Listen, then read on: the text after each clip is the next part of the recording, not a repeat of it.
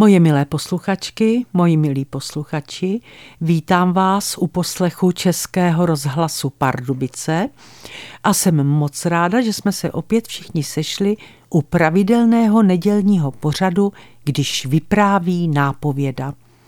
Dnešní vypravování vaší nápovědy se jmenuje Miluju tě, krásko, ať si kdo si. Jsou krásní, majetní, vzdělaní. Usmívají se, jak se na vás ještě nikdo nikdy neusmál. V tom úsměvu jste vy a láska, obdiv, něha, respekt a touha po vás. Na fotografiích kolem nich jsou kytky, děti, psy a oni. V uniformě nebo bez. Jo a taky jsou všichni buď rozvedení nebo vdovci. Posledního půl roku se s nimi na Facebooku doslova roztrhl pytel. Ze začátku jsem skoro u všech měla jednoho společného přítele. Kamarádku Jindru. Pachuť z těch chlapů, kteří mě žádali o přátelství, jsem zahnala jejich okamžitým odstraněním a tím i odstraněním Jindry. S tou jsem ale měla problém. Mám se jí zeptat, jestli náhodou v důchodu nezblbla, že se přátelí s podvodníky a ještě do toho nevědomky zatahuje mě? Nakonec jsem se rozhodla, že jí nic říkat nebudu. Je rozvedená, děti má rozhozené po celém světě, sociálními sítěmi žije, protože je s dětmi v každodenním kontaktu, nechám ji žít v jejím světě.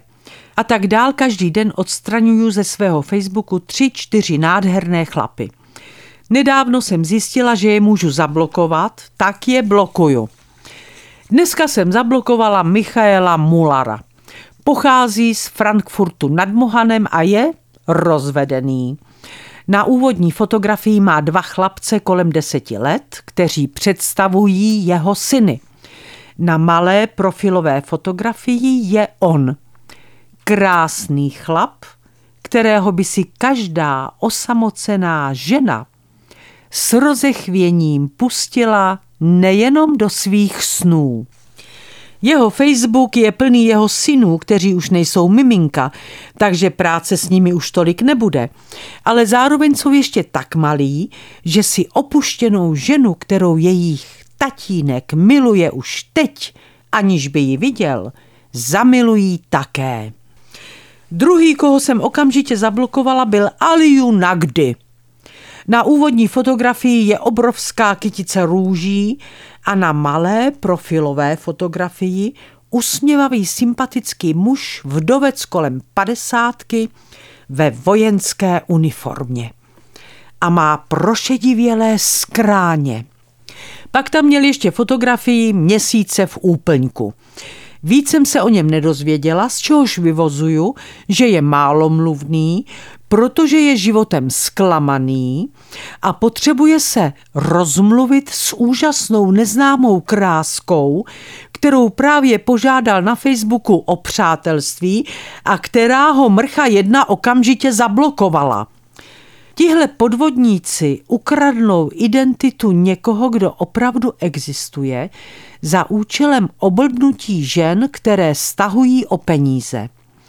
Nedávno jsem četla o ženě, která naletěla někomu, kdo byl údajně v americké armádě a uvěřila mu tak hluboce, že za ním létala do Říma, kam za ním měl přiletět ze své posádky, ale když se ubytovala v hotelu, pokaždé se omluvil, že za ní nemůže přiletět, protože byl odvelen, ale když mu pošle peníze na cestu, příště si to už zařídí a určitě se v Římě sejdou. Moje máma s tím taky blbne. A nejenom ona, řekl mi nedávno můj známý. Čtyři báby u nich na vesnici se tím baví. Že pro je to lepší, než koukat v televizi na seriály. A řekl si že jsou to podvodníci, že ji připraví o peníze. Rozesmál se. Nic nemá, má důchod, ten jí na všechno stačí, má slepice, králíky, prase. Barák nechala napsat na mě, je tam na dožití. S babama se předhánějí, která si vymyslí lepší pohádku o bohatství, které mají. Všem je kolem 65, ale těm blbcům posílají fotky za mlada. Jednou za měsíc jedou do Prahy a tam si nafotí, co potřebujou. Luxusní hotely, před kterými stojí luxusní auta, do kterých už už nastupují vily a jim posílají fotky, že je to všechno jejich. Chtěla jsem říct něco hodně důležitého, ale zarazil mě. Neboj se, svoji identitu si hlídaj. A to je pro dnešek všechno. Moje milé posluchačky, moji milí posluchači, tak už máme říjen. A pomalu nám začne nádherný barevný podzim.